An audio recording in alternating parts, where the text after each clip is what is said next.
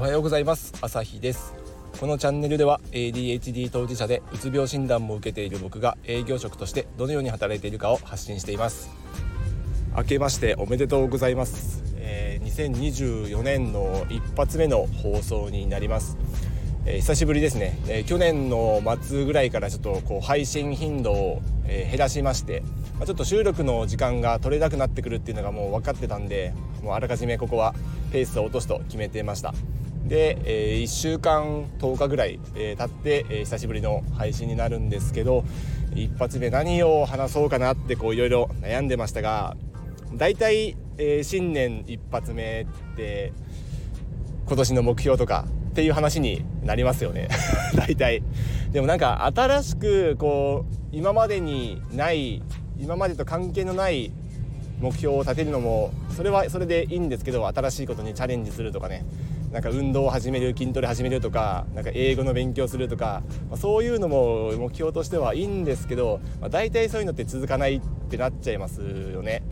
なのでどっちかっていうと僕の考えでは、新しい何の脈絡もない目標を掲げるよりは今までの延長線上で何かやった方がいいんじゃないかなって思ってます。なので目標を新たにぶち上げるよりは、これまでの悩みを踏まえた上でどうするかっていうのを目標に掲げた方がいいかなと思っていまして、だから2024年の目標は何ですかっていうよりも、2024年の課題は何ですかっていうところをフォーカスしたいなと思ってます。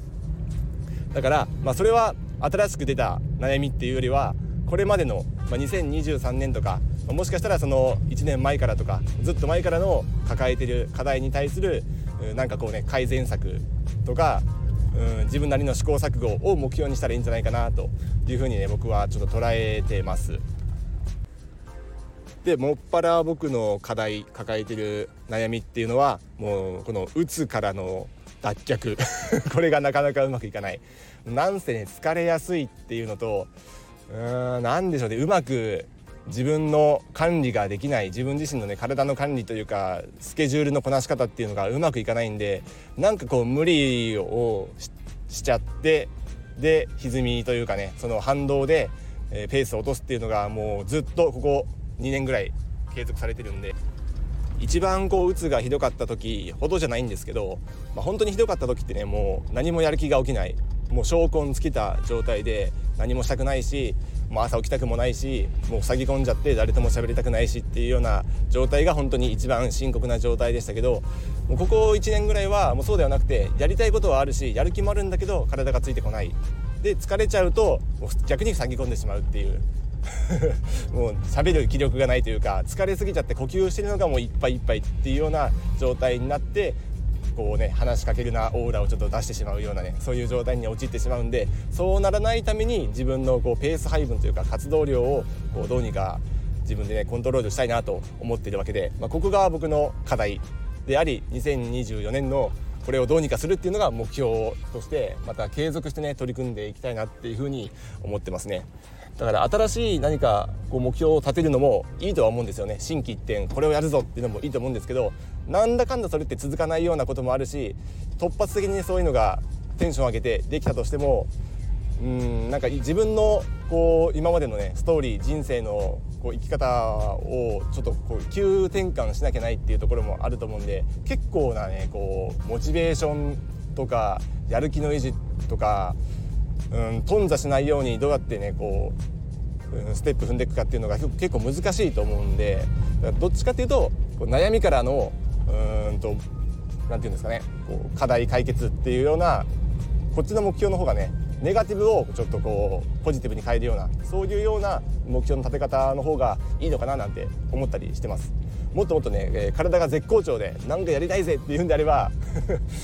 新しいね、心機一転今年はこれやるっていうのを決めてもいいと思うんですけど、ちょっとまだそこまでね、至ってないようなね、僕みたいな、人であればこっちの方がいいんじゃないかなっていうふうに思います。それで目標を立て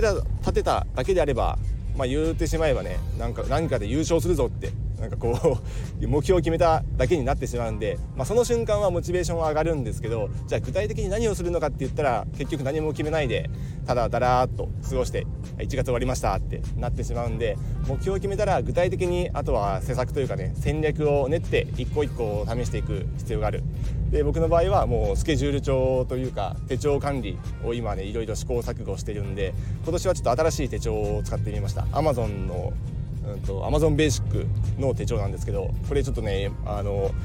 YouTuber の人が紹介しててこれ使ってみたんですけど、すごくPDCA 回すのに最適な手帳かなと思ってて、しかも安いんですよね。1000円ちょっとで買えたんで、これはかなりコスパいいかなと思ってて、でこれに取り組んでもしうまくいったらこれはね絶対継続するべきだし、うまくいかなかったらちょっと別な方法を考えればいいんですけど、やっぱこう何かに自分が